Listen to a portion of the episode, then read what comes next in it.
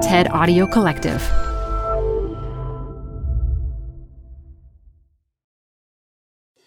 Tired of unnecessary payroll errors? Stop them in their tracks. With Paycom, employees do their own payroll. They're able to identify errors and fix them before submission, right in the app because no one can afford for payroll to be wrong. Not HR and payroll teams, not leaders, and definitely not employees. Shorted paychecks, timesheet corrections, unentered sick days, missing overtime hours, and expense mistakes are, well, unnecessary for everyone.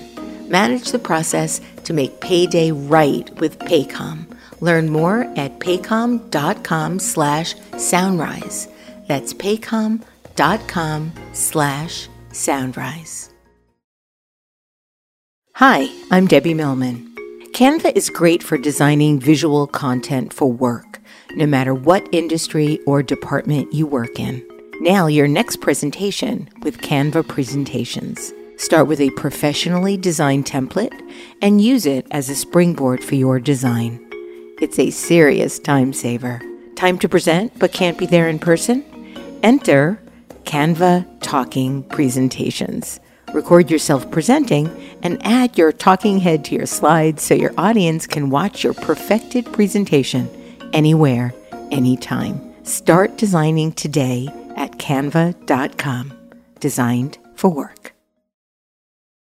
Design Matters will be back in a few weeks with new episodes. In the meantime, we wanted to replay this interview from pre pandemic times from May of 2018 when anybody in a group or in a room tries to take a risk that helps people meaningfully connect despite the awkwardness, I'm always very moved and very grateful.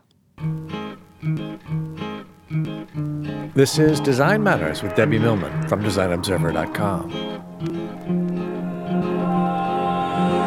For 14 years now, Debbie Millman has been talking with designers and other creative types about what they do, how they got to be who they are, and what they're thinking about.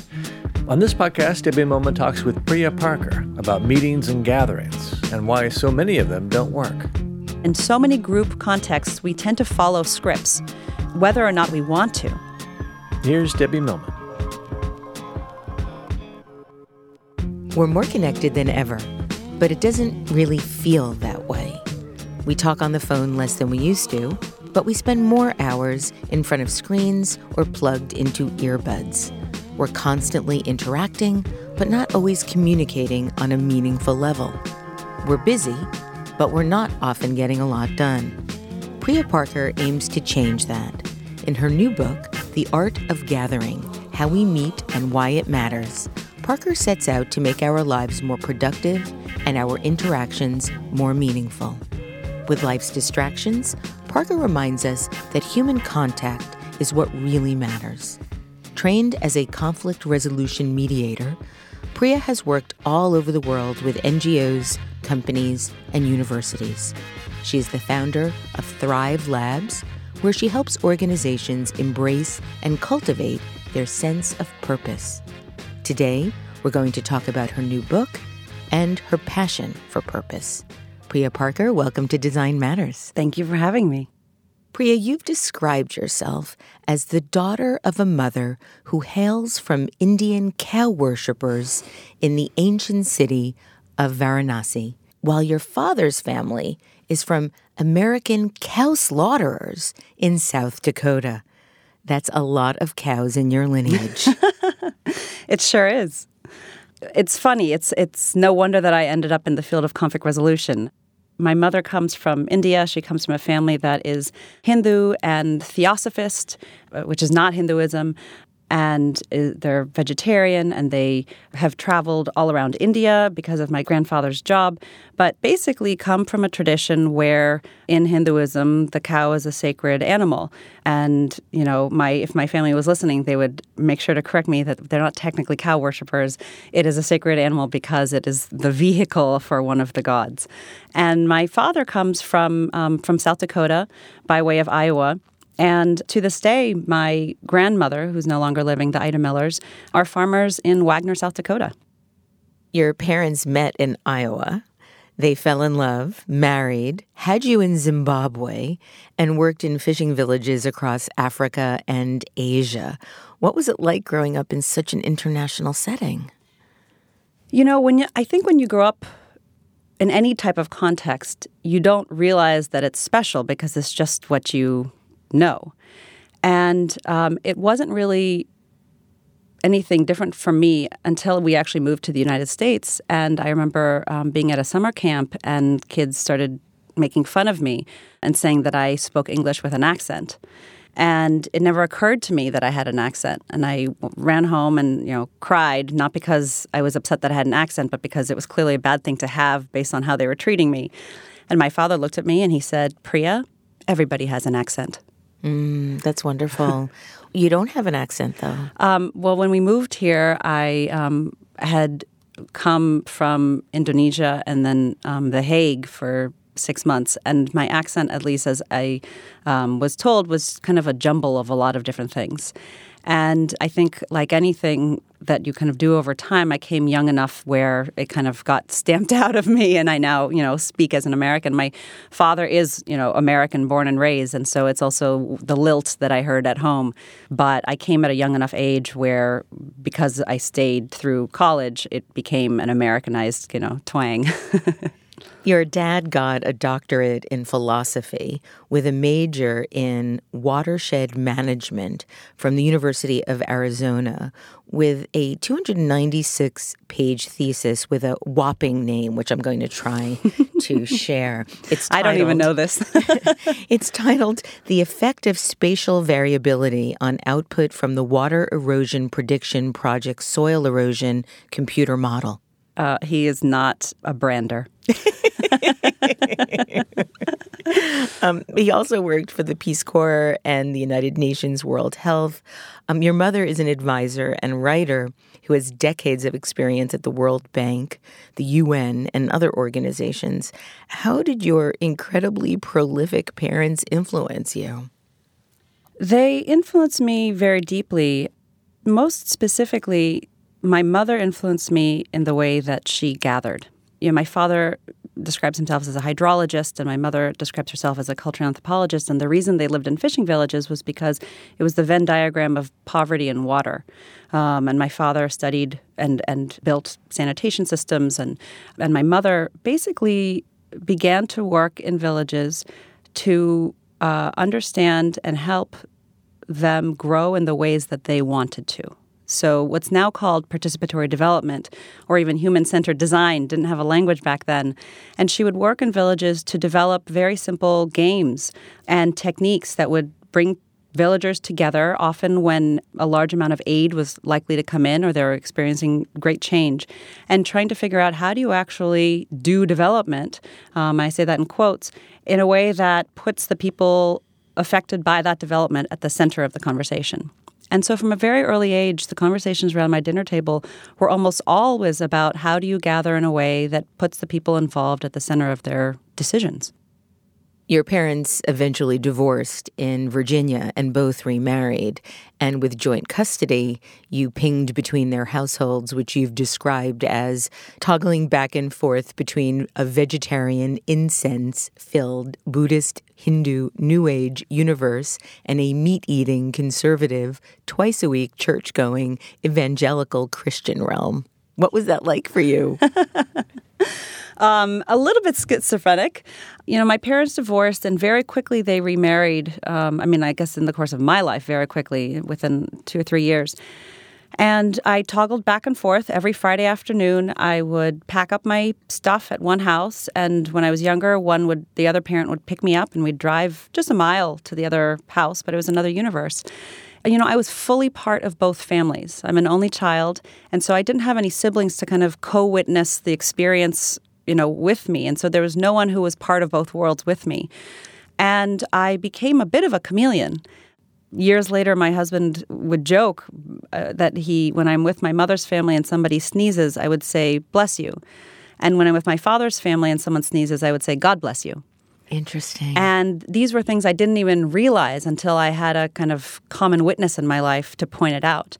And for most of my kind of teenage years, I tried to figure out how I could fit into both places.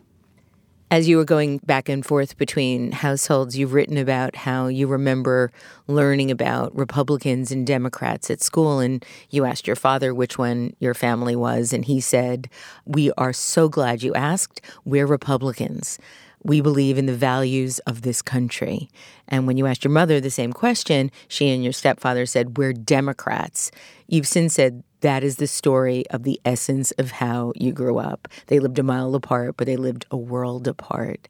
And you mentioned it before, but do you think this is what set you on an early path toward conflict, mediation, and seeing all sides of a story or an argument or a debate? Absolutely. Um, and I remember, you know, the Republican Democrat comment, I, I remember it because both of them, even more than what they said, they were relieved that I was asking and relieved that, that they could almost, and this wasn't explicitly said, but kind of protect me from the other side. And when my mother said, "Oh, we're we're Democrats," I remember thinking, I think my dad said the other one. Like, how old were you when you did this? I was probably twelve or thirteen, um, and I remember thinking, here are two different people who both feel very passionate about the specific identity as well as passionate about not being the other one. And both are my parents. And from that day on, I kind of realized that I needed to figure out why they felt so passionately um, about things that they believed that the other side was, frankly, completely wrong about. And you know, I remember I one week I'd be reading uh, Thich Nhat Hanh with my mother, it's a Vietnamese monk about presence and mindfulness, and the next week I would literally be reading Ann Coulter because that was the book my stepmother would give me. Wow, that is schizophrenic. but that's amazing to have that kind of range. I mean, you did not grow up in an echo chamber, that's for sure. I did not grow up in an echo chamber. And I think for, you know, before college in particular, my my kind of modus operandi was to survive, to blend in. And survive is a strong word, but I'm I'm kind of using it that way. Um, and to figure out how I could belong to both places. And the way I could belong broadly was to listen and to speak up when I felt that it was hearable, and also to often not say anything. And it was really when I was in college and I had some time away, I think, like so many of us, that I began to ask the question not just what is my inheritance um, and where do I belong, but who do I want to be? It was first at UVA, where you went to college, where you started being asked, Where are you from? Mm-hmm that was something that you had never really heard a lot before. They actually would ask, What are you? What are you? Yeah. As if you're not a person? Well, that's how it kind of sounds. But it was at least then, when, you know, this is 2000, uh, 2000 2001 it wasn't as offensive as it sounded, sounds today, I think in part because of the way our, our, language has changed and kind of political correctness. But basically, people would want to know what race I was. And I didn't understand the question at first. Um, I thought they were asking, what year am I? Or am I, a, you know, at UVA, you say a first year, or your first year? And I quickly realized that they were asking, no, what is my racial and ethnic background? And that it mattered because it helped them place me. So I remember, um, you know, speaking of gatherings, freshman orientation at UVA, one of the first things that happened happens, at least then, is a massive pool party. Um, and I walked in uh, into the pool, Olympic sized pool, and at the front of the pool on the right side was broadly white students, and at the back of the pool was basically black students. And I walked in and I realized that I had to physically choose a side, otherwise I'd you know fall into the water. And for me, particularly growing up all over the world, it was a very stark visual that I don't even know if other people realized, you know, as explicitly. And so I learned very quickly that the that the correct answer to that question was I'm I'm biracial. I'm half white, half um, Indian, and even that was a complicated answer because people would say, you know, are you American or are you Indian? And I'd say well, I'm Indian. My, well, my mother's half Indian, so I'm half Indian, and my father's white from Iowa, and so I'm white American. And and very quickly, I realized that to have a conversation about race, you kind of had to have the right language before we could even understand each other, because we were using different phrases and language. We were offending each other. This led you to founding the Sustained Dialogue program at UVA and then after in New Delhi, India, where you conducted sustained dialogues in the country on behalf of the Dalai Lama Foundation. Can you tell us a little bit about what sustained dialogue is for our listeners and what motivated you to do that at that point in your life? Yeah, absolutely. Just one correction. It is the Dalai Lama's Peace Foundation, but it's technically called the Foundation for Universal Responsibility. Um, so, sustained dialogue is a group process. You could even call it a communication technology that helps people um, who are on different sides of some kind of conflict come together and see if they can transform their underlying relationships. It was a process that was designed by a diplomat a man named Harold Saunders. He goes by Hal Saunders. He, he actually passed away last year at the ripe old age of 85. And he was assistant secretary to Kissinger, um, to Henry Kissinger, and he was part of the team that drafted the Camp David Accords. And one of the things that he found after serving in government for multiple administrations was that while there are certain things that governments can do, like forge peace or make peace treaties, that if you don't actually change hearts and minds on the ground, nothing actually changes between the perception of the citizens. And so he left government and started to run some of the longest running backroom dialogues between citizens of influence during the Cold War between the Soviet Union and the United States. And these groups of kind of 20 influential citizens that had the ear of the government but were free to speak their own mind would gather often three days at a time, three times a year over 13 years to see if they could fundamentally changed their relationship as Soviets and Americans. And as they did and built trust, begin to see if they, that could have ripple effects through each of their um, administrations. And he basically realized that when a group is committed to coming together for a specific purpose over time, you can begin to transform the underlying relationships, which has a potential to transform the conflict. And so um, in 2001, he was a trustee at Princeton, and Princeton had his own race problems, which have been well documented. Two students at Princeton, David Tukey and Teddy Nemeroff, were interested in starting sustained dialogue at Princeton, and they did that. And as a freshman at University of Virginia, I, I learned about Hal Saunders' work, and they agreed to basically train us um, to figure out how do we actually launch sustained dialogue at UVA.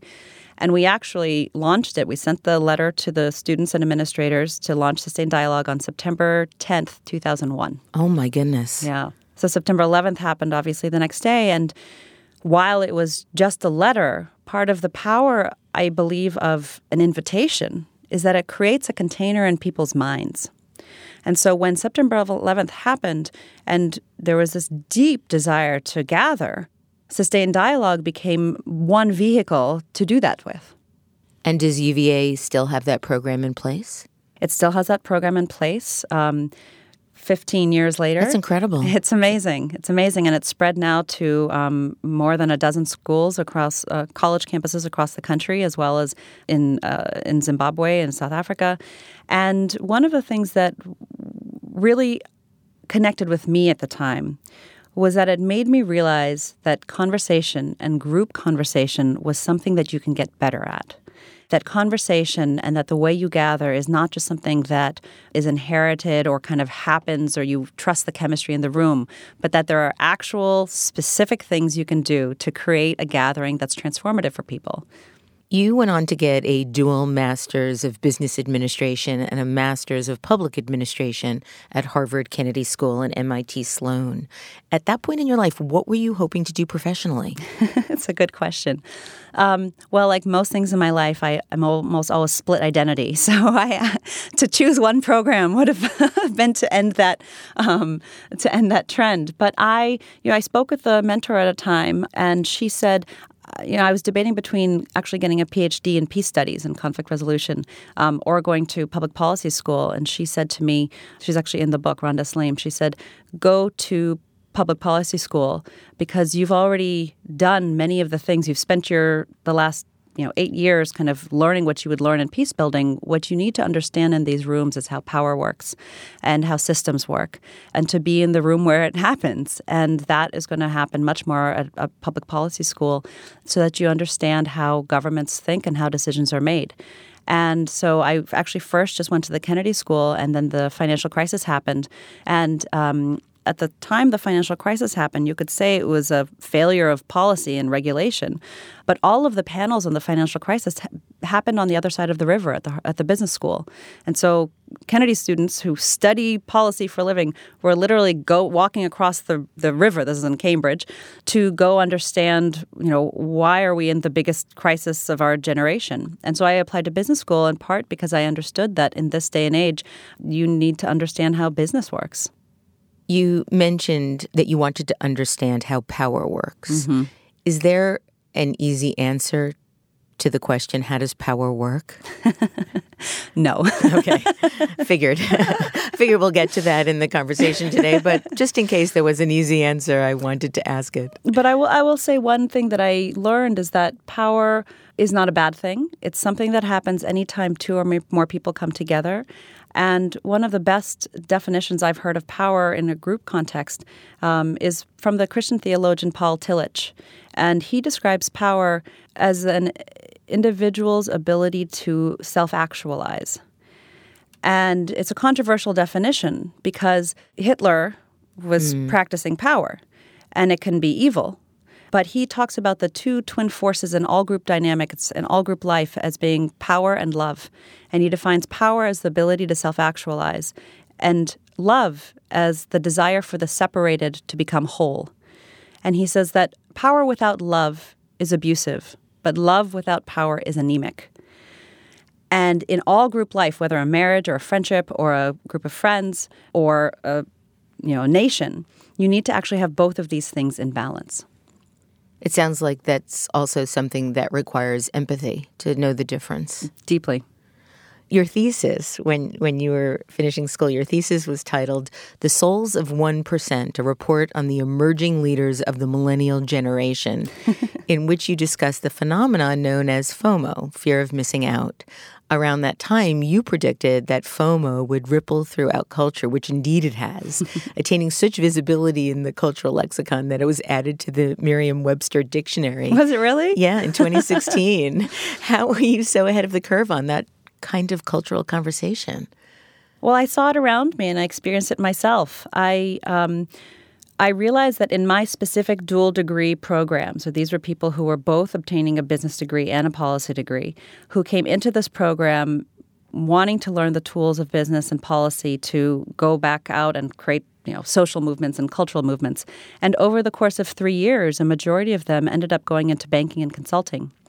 And I almost fell into that trap myself. I started interviewing for, with McKinsey's and the BCGs. And the more skills I got in these programs, frankly, the more insecure I became. Why? Um, Why? because you kind of enter this subculture that is telling you that you need to keep learning and that and this is part of the kind of success of the of the companies that the way to keep learning is to go into consulting because you are exposed to all of these different fields and learn how to think and learn how to solve problems and that this degree is not enough and it becomes a recruiting mechanism that we all kind of start to believe but the second thing i saw was when i was you know this is around dinner table conversations with my friends with my peers and we were all kind of debating what to do a huge reason a number of us were going into you know consulting or banking um, was because it was the choice that would be safe while preventing us from making a true choice. It would keep doors open for longer. It would keep us from making potentially the wrong decision of going into healthcare or going into farming or agriculture or something specific that we may then want to back out later from. And I saw this as FOMO, and, and another term that someone told me in one of the interviews, FOBO, the fear of better opportunities, um, the fear of better options. Oh God. And so this this thing that we'd learn in our accounting classes or our financing classes, which is the best option is to always preserve options, began to infiltrate our moral choices. How did you decide at that point what you wanted to do next? You do so much work today advising people on how to find their purpose. How did you then find your own? Um, I fainted on a plane. Really? Yeah. I um, I was just coming back from a summer internship where I was pretty miserable, and I was going back to graduate school for my third year, and um, and I, I, I collapsed on a plane, and I had to be taken off, you know, in a stretcher, and my heart rate fell, and um, you know, my fiance at the time, now husband, got off the plane with me, and we went to the hospital, and when I finally came back to school and kind of got checked out by my doctor, he said, "You know, there's nothing there's nothing wrong with you. Like your vitamin D levels are a little low, but just get a little sun." And he said, Uh, "Can I can I say something?" And I said, "Yeah." And he said something like this, at least my memory of it. He said, "You know, you've been running through your 20s and you've been on war footing, and your army has simply run out of supplies. And I strongly suggest that you take some time off." And as I talked to him and, and kind of shared some of my experiences, I said, you know, I, I was doing conflict resolution and facilitation for my you know early years and I, and through my 20s and I loved it and I've now over the last 2 or 3 years become extremely stressed out kind of forcing myself into these kind of business models and he said I, I take some time off and so I did. And I, I was very fortunate I was able to, but I took a semester off and kind of cleared everything from my life. I also felt very physically weak. I needed I needed physical rest. And during that time I began to be able to kind of clear away a lot of the noise and I worked with coaches and with with therapists and but also just very, very simply cleared out a lot of the cultural norms and voices um, and realized that the thing that I most love to do is facilitate.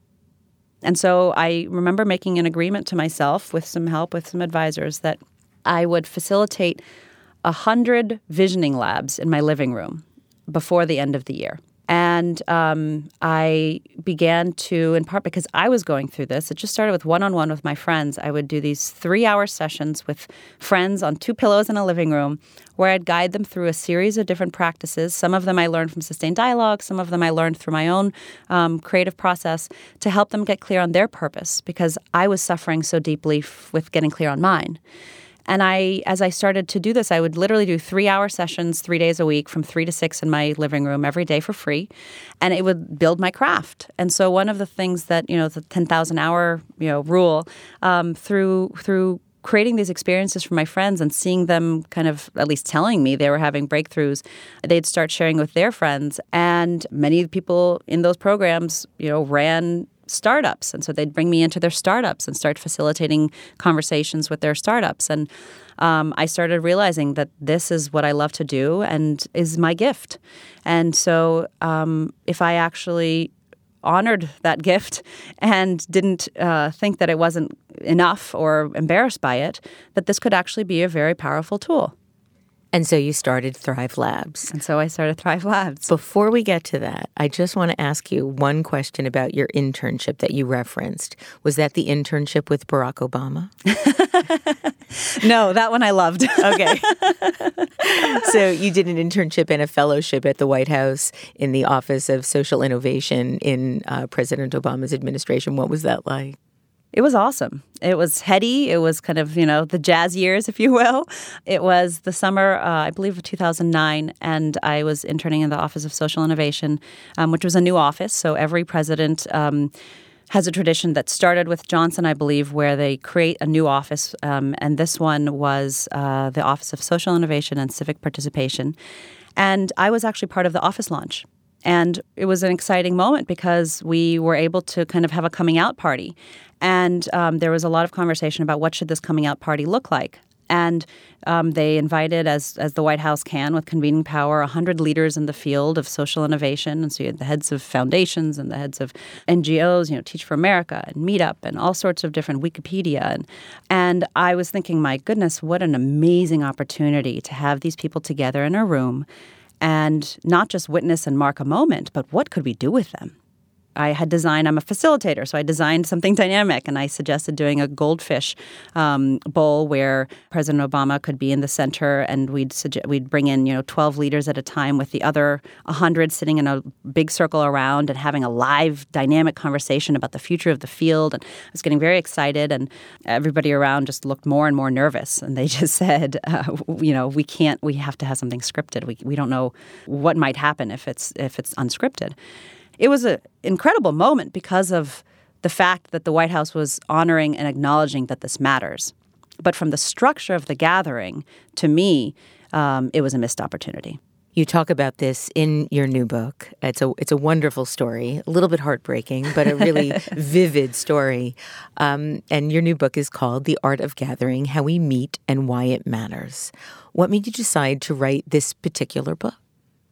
I wrote this book after going to gathering after gathering, sometimes my own included, but dinner parties, conferences, birthday parties, anytime people would come together and almost always have wonderful people in the room um, and leaving feeling like frankly, it was a missed opportunity that there was not the level or depth of connection that could have been given who was actually there.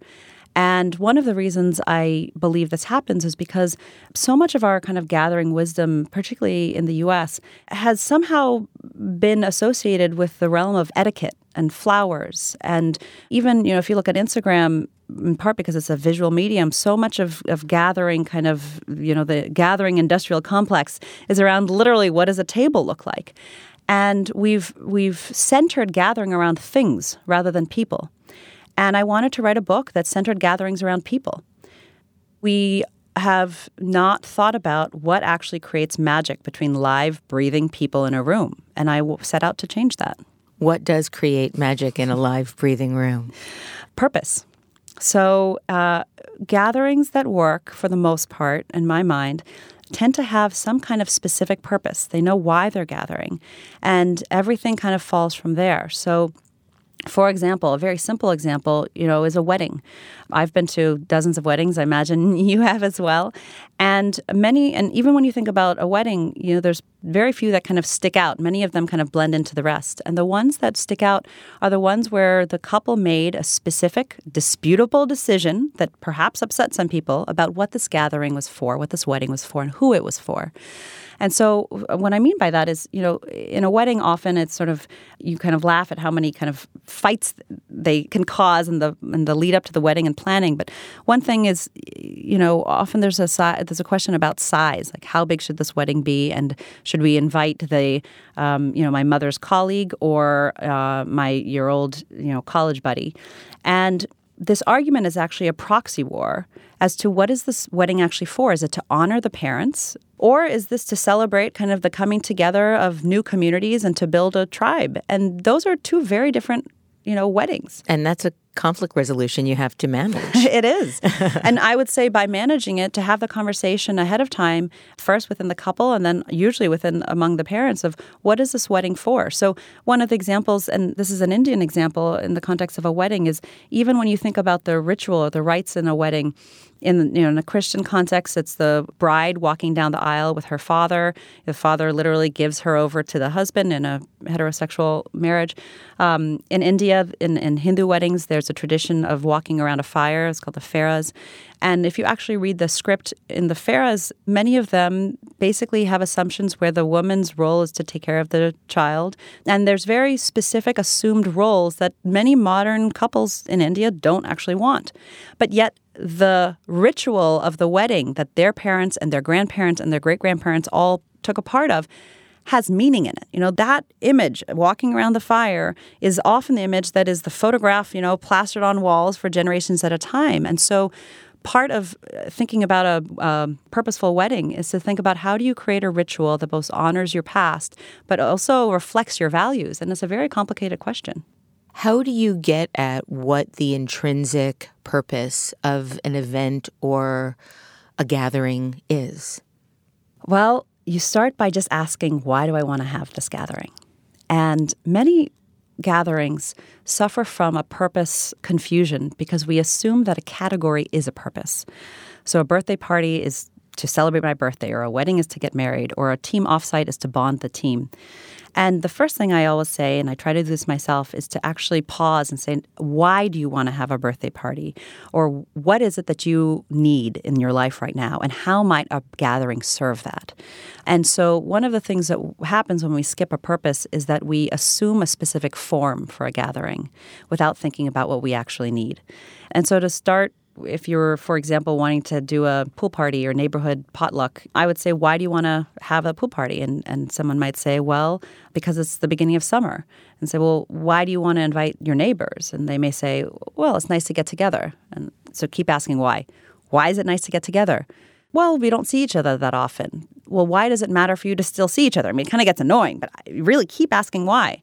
And then someone might say, well, because I want my children to be in a community where they know their neighbors and where they believe that strangers aren't scary. And then you have an animating purpose. And that then helps determine the energy of the gathering. The energy of the gathering, and even more so, who should be there. So if I say I want to have a neighborhood where strangers aren't scary, all of a sudden it may make sense to invite neighbors that I never met before for my pool party versus the ones that I've known for a decade. Mm. Or both? Or both. So part of the reason purpose helps is because, you know, I joke in the book that you should use purpose as your bouncer. That purpose should be this animating force that helps you decide who should be there. And one of the thing, another element of powerful kind of transformative gatherings are those that are willing to exclude well. What and, does that mean? So, one of the things that gatherings I think sometimes suffer from, ironically, is over inclusion. And it comes from a spirit of generosity. You know, again, I do this myself. I um, Sometimes it's kind of embarrassing or awkward to not invite, you know, so and so because they all know about it. But one of the things that gives um, gatherings animating life is when people are there because they serve the purpose of the gathering. One of the uh, examples that I recently heard from a friend was he was invited by his 80 year old grandmother to come for her birthday party. And all of his adult cousins realized that they got this invitation, but there was one catch, which was the adult spouses and the children were not invited and this caused you know a mild uproar um, among the cousins. They're all spread across geographically. They don't always see each other. The spouses were like, "Why aren't we invited?" The children, you know, it was great. So we're now on babysitting duty, whether they're the male spouse or the female spouse. But it was their grandmother, and she's getting old, so you know she had some clout, and they went. And I spoke with my friend when he came back, and he was thrilled with this gathering, and he was so moved by it. And he said, "You know, my grandmother, in her wisdom, gave us a gift." And that was the ability to spend time with my cousins as an adult for the first time without playing the role also of spouse, without also playing the role as parent, with just being able to play the role of a cousin to say, what does this look like to have an adult relationship? Because last time we did this was as children. And it was the most beautiful experience because there was a specific purpose and there was space given to it. I have two questions about this. The first, I can already see the questions in the social etiquette column in the New York Times on Sunday. I just read Priya Parker's book and I'd like to have a party and I only want to invite so and so. What do I tell the other people that are invited so that their feelings aren't hurt? Yeah. You tell them the purpose of the party. In some cases, that might be a difficult conversation. So, if the purpose of your party is to have a party where the people who bring out the best in you are there, you don't always have to make your purpose explicit. By the way, this is just you know for for yourself as a design principle. You know, I, I can give this example in my own life that I my parents and my in-laws were going to meet for tea, and an aunt was visiting. And um, it happened to be that she happened to be in town that weekend it was also her birthday, and she was visiting for but a very complicated situation. And um, she had just assumed that she would join this tea. And my fiance and I at the time loved the aunt but didn't want her there because this was this very unique opportunity for these two families to meet and spend time together. And part of being a generous host is if you're if people are in the room you pay attention to them. And if people are in the room you pull in the person who least belongs. And so part of the problem of having an aunt there is that not that she's going to be quiet and not take up space but if you're gathering well you're including her intimately in the conversation. And so it frankly, it became a conflict because it actually meant her staying at home or not. And we had to say, like, the purpose of this very unusual time together, we don't live in the same city, is for our parents to get together, and, and you're not a parent. And that wasn't a parent. right. And so I think part of gathering with intention means having difficult conversations. You know, I, I got an um, email the other day from a friend who has read the book, and she uh, was hosting a gathering in a context of work, and, and some people knew about it and asked if they could come. And she had this moment, and she'd read the book, and she took a deep breath, and she wrote back and said uh, to the person why they were having a gathering and why that person wasn't invited. And she talked about the purpose, and she did it with care, and she did it with transparency. And one of the things that happened was that next time that she has a gathering and that person's invited, they actually then know if you're gathering over time that the invitation is purposeful, intentional, and you want them to be there.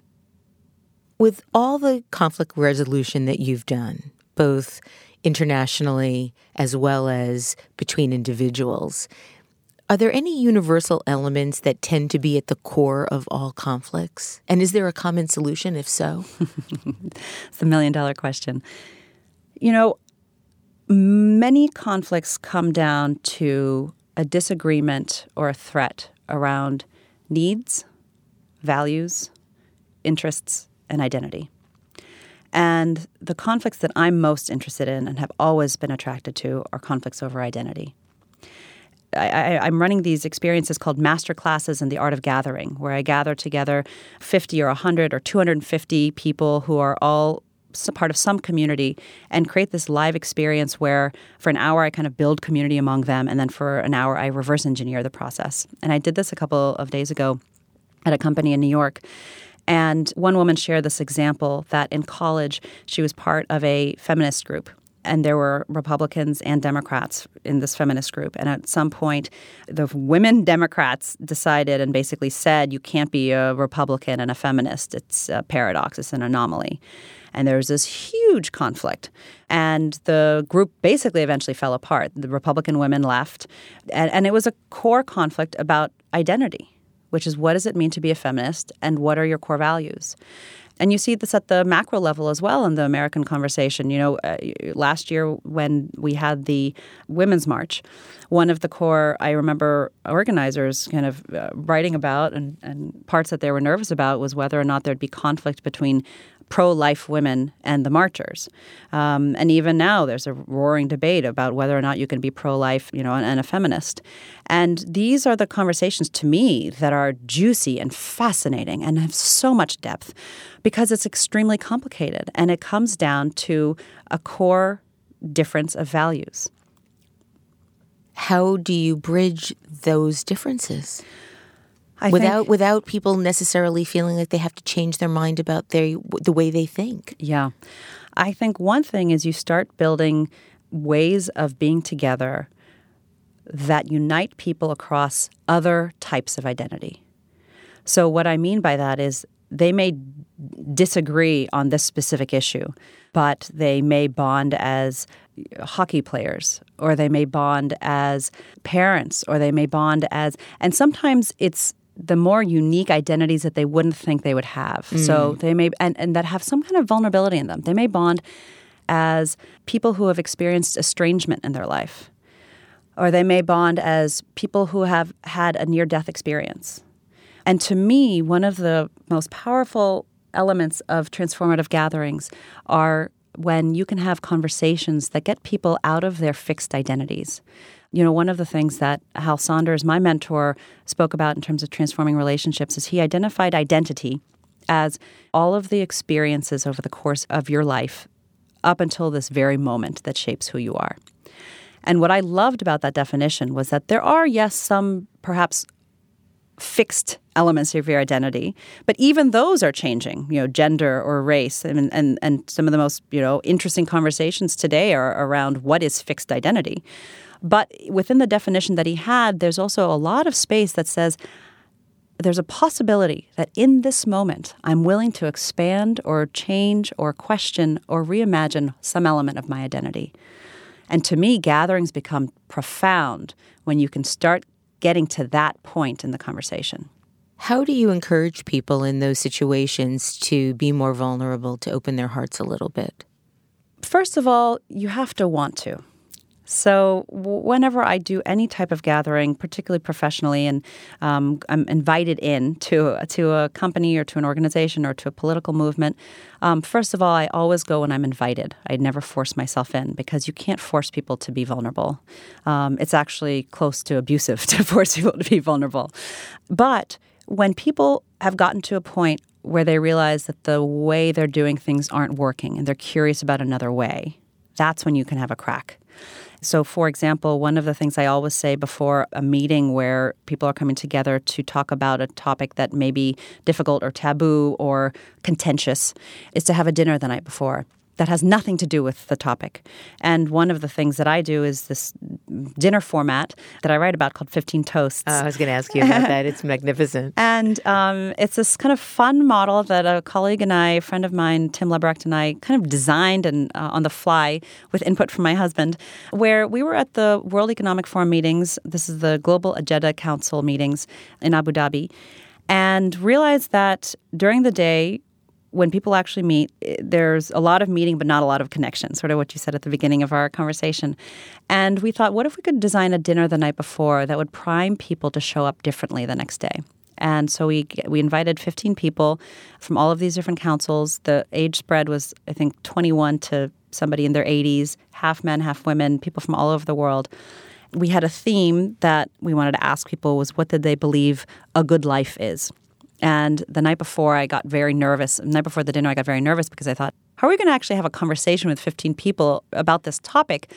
Are they going to talk? Are they? Is it going to be interesting or strange? And I realized I needed some structure. I needed to design for meaning. And so um, my husband and I were actually sitting in like a dimly lit mall having lunch and kind of started riffing a bit and came up with this with this kind of idea that was we'd ask everybody in the room at some point of the night to stand up old school style ding their glass and give a toast to the theme and the only catch was that the final person has to sing their toast and that allows people to realize that it's less scary to give a toast than to sing their toast. It kind of moves the night along. And we it was an experiment. And so we did it. And what was so beautiful about the night was that when people start sharing other parts of their lives and bond around identities that are surprising and unexpected, they think about you differently the next day when you're sort of getting to the meat of things, quote unquote. And it completely primes them to show up differently the next day. You have a number of really extraordinary exercises in the art of gathering. I also was wondering if you would talk about the exercise I am here. yes. Um, so, when my husband and I first moved to New York, we didn't really know anybody here and we didn't know the city. And so we started this experiment. I mean, we didn't even really think of it as a gathering at the beginning, but we just said one day a weekend, we'll go to some neighborhood, we'll turn off our phones, and we'll walk around and explore it. And we told a friend about this, and she said, Okay, I'm going to come. and so the first time we did it, she invited a friend, and we chose Harlem as a neighborhood and first went to church, Abyssinian church, and started to basically roam around Harlem and the Upper East Side of New York and talked and talked and talked and talked. And um, at the end of the day, it was 7 p.m. when we all left, and, and we felt completely exhausted and completely rejuvenated and had a conversation the four of us that was pretty spectacular. And so we just started doing it again and again, and the idea started spreading. And we've done it over 20 times in all types of different neighborhoods and themes. And you do these how often? We would do them usually, it ended up being about once a month. And I actually, we have not done them since I've had children. that makes sense, especially since you have a 16 week old. Yes, yes. Um, but we, we are saying that we want to start them again. Yeah.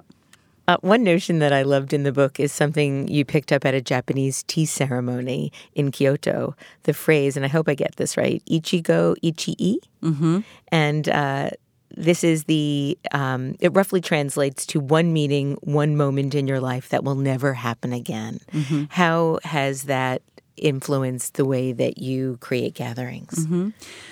To me, when I heard this phrase, it was, you know, it gave me goosebumps. It was so beautiful. beautiful. And the tea master who I was speaking with, it was a woman, she said, you know, one of the things that I've learned from my masters is that even though, you know, the Japanese tea ceremony is a very structured ceremony, there's an order, it's a ritual, there's a way to do it.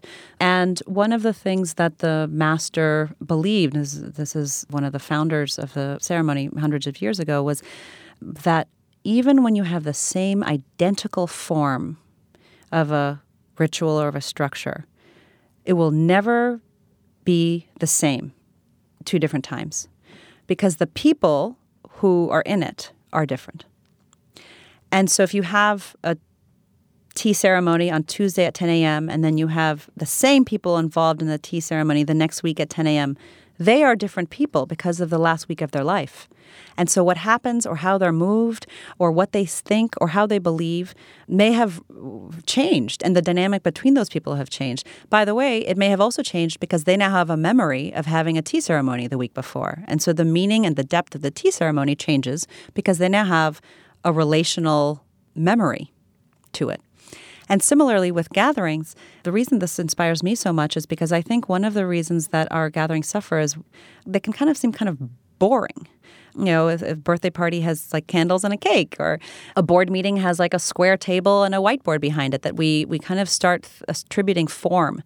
And one of the things that this Ichigo Ichie phrase reminded me of, and always reminds me of, is that you have this unique, crazy moment in time where people are coming together and you can create the future of this group live in real time based on what happens between these people. It's incredible. You said that routine is the great enemy of a meaningful gathering, and I love that idea that to constantly be trying to upend the norms that we expect. Mm-hmm, absolutely. You know, um, one of the core ingredients is surprise and unexpectedness. And it can even be a small tweak. It can be the way you start a meeting differently, or it can be the idea that you would have your birthday party and have everybody meet at a fishing dock at 5 a.m. to watch the fishermen come in, and that that could be a birthday party. And the idea that you can do something different is really the core of the book. You talk about hosting in the book and recount the amazing way in which Ronald Heifetz starts his adaptive leadership class at the Harvard Kennedy School. And I'm wondering if you could share a little bit about what that is like. Sure. So, this was a class shopping day at the Kennedy School where you can actually go and sit in classes for 20 minutes at a time or 45 minutes at a time to just test the class. So it's not even the actual class. So it's pretty high risk to hold a bold experiment with people who are trying to figure out if they want to take your class.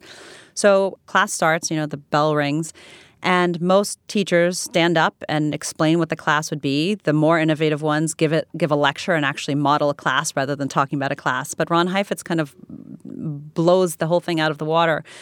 And he sits on a chair, at least when I was there, he sat on a chair in front of the class and there's 90 students in a room staring at him and he doesn't say anything and you kind of sit there and watch him and he's just staring into space and a few seconds kind of go by and everyone just sits there and continues to stare at him and you're trying to figure out what's going on. Sounds like a John Cage yeah, exactly, composition. exactly. and people start, you know, mumbling and there's some nervous laughter and the teacher basically is not playing his role. And so all of a sudden, this entire group is kind of on edge and not really sure what they should do. And so this kind of popcorn like conversation starts. And as far as I remember, you know, people say things like, uh, is this the class? Is he going to say something? Maybe this is what we're supposed to do. Are we supposed to talk to each other? Shh. Don't shush me. Well, he's about to talk. How do you know he's about to talk? And basically, this group of strangers starts trying to navigate like what the hell are they supposed to do if there isn't a guardrail and the person who's supposed to be an authority, the host, the teacher, is abdicating his role? And I love this example, and and I've been you know three or four minutes into it. Thank God, you know everyone's deeply relieved when Professor Heifetz finally steps up and he says, "Welcome to adaptive leadership." And what he does is, and, and he does this, oh, I didn't take the class, I just shopped the class. But what he does, as I understand it over the course of the years, he creates all of these different dynamics and experiences where all of the scripts that we tend to follow, he pauses and he makes the implicit explicit, which is that in so many group contexts, we tend to follow scripts, whether or not we want to. And the reason I started the chapter with this anecdote is because it's this beautiful, extreme example that shows how much we just assume and kind of go into autopilot on our in our gatherings because we assume that there's a way to be. And when you actually pause and invite people to be another way, conflict can happen, but the most beautiful things can happen as well. You've said that all of the people who are taking risks is what inspires you in life.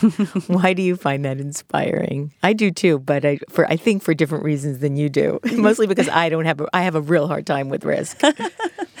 um, I am deeply inspired whenever I see people taking risks. Period. Whether it's taking a job that kind of quote unquote makes no sense to anybody else, or whether it's speaking up in a room when your voice is shaking and continue to speak anyway. I feel very moved when I see people demonstrating courage. And to me, um, you know, I love it when I go to a gathering. I actually much prefer being a participant than a host. Much, much, much prefer. Why is that? Um, in part because you actually have a lot of power as a guest, but it's unexpected power. And um, and I think one of the things that I is implicit in this book, I don't say it explicitly, is the art of gathering is not just for hosts; it's also how to be a better guest. And so often there's gatherings that in the moment can actually be improved, much improved, not by the host but by the guest offering something. And so some of my favorite dinners are when you know at conferences when a group of people get together and and everyone's kind of chit chatting, and then somebody just says, "Hey, you know, we don't really know each other. Would you guys be up for answering a question? What if we all ask a question that would take us to a different level. And I love those moments because you're putting your neck out on the line. When anybody in a group or in a room tries to take a risk that helps people meaningfully connect despite the awkwardness, I'm always very moved and very grateful. Priya, I have one last question for you. You dedicated the art of gathering to your husband, uh, the writer and commentator and sort of resident genius and Anand Giridharadas. He dedicated his book, The True American, to you and wrote on Facebook, This won't be the last book I dedicate to Priya Parker, but it is the first. a book is a lot of wild rambling before it is actually a book. From the earliest days, Priya selflessly put aside whatever she was doing to listen to every word of this book out loud as I was writing it. Finish a page or two, read it to Priya. That was the ritual. It's impossible to imagine writing without her. I talked to your husband about this as well. so, what is the dynamic like when you're the one writing the book? One of the things that's been so beautiful writing this book is that I don't consider myself a professional writer. I think of myself as a professional facilitator that is trying to get my thoughts down. When I wrote this book, Anand was with me every step of the way and continued to basically say, write how you talk. Don't write how you think you should write. And he, you know, helped me structure the book. He's edited the book, you know, many times. And to me, um, you know, marriage is, uh, we joke that our marriage is a lifelong dialogue, that it's just one long conversation. And this period of writing this book to me was very humbling because of how much he gave of himself, because it is his craft and it is his genius of how to string words together. And um, to deeply learn what it actually takes to be interesting on a page and you know you can judge for yourself whether i accomplished that was a very beautiful process to um, to be witnessed and to be helped by him and the other thing that was fun was he was also writing a book during this time. We also had two children during this time. And so one of our uh, kind of daily rituals when we were both writing was to uh, write in a library in our neighborhood and then um, meet for lunch and um, and eat and read or read or talk about what we were writing about, kind of refuel, and then go dive back into the books. And um, it was really beautiful to actually have a similar rhythm at a time where life has been very intense. Well, that beauty is reflected in every page of your book. It's a book not just about the art of gathering, but the art of living fully, about purpose, about meaning, and about love. Mm, thank you. Priya, thank you so much for such an enlightening conversation, and thank you for joining me today on Design Matters. Thank you for having me. It's such a pleasure. Priya Parker's new book is The Art of Gathering How We Meet and Why It Matters. You can see more of her work at priyaparker.com. This is the 14th year I've been doing Design Matters, and I'd like to thank you for listening. And remember, we can talk about making a difference, we can make a difference, or we can do both. I'm Debbie Millman, and I look forward to talking with you again soon. Design Matters is produced by Curtis Fox Productions. The show is recorded at the School of Visual Arts Masters in Branding program in New York City, the first and longest running branding program in the world. The editor in chief of Design Matters Media is Zachary Pettit, and the art director is Emily Weiland.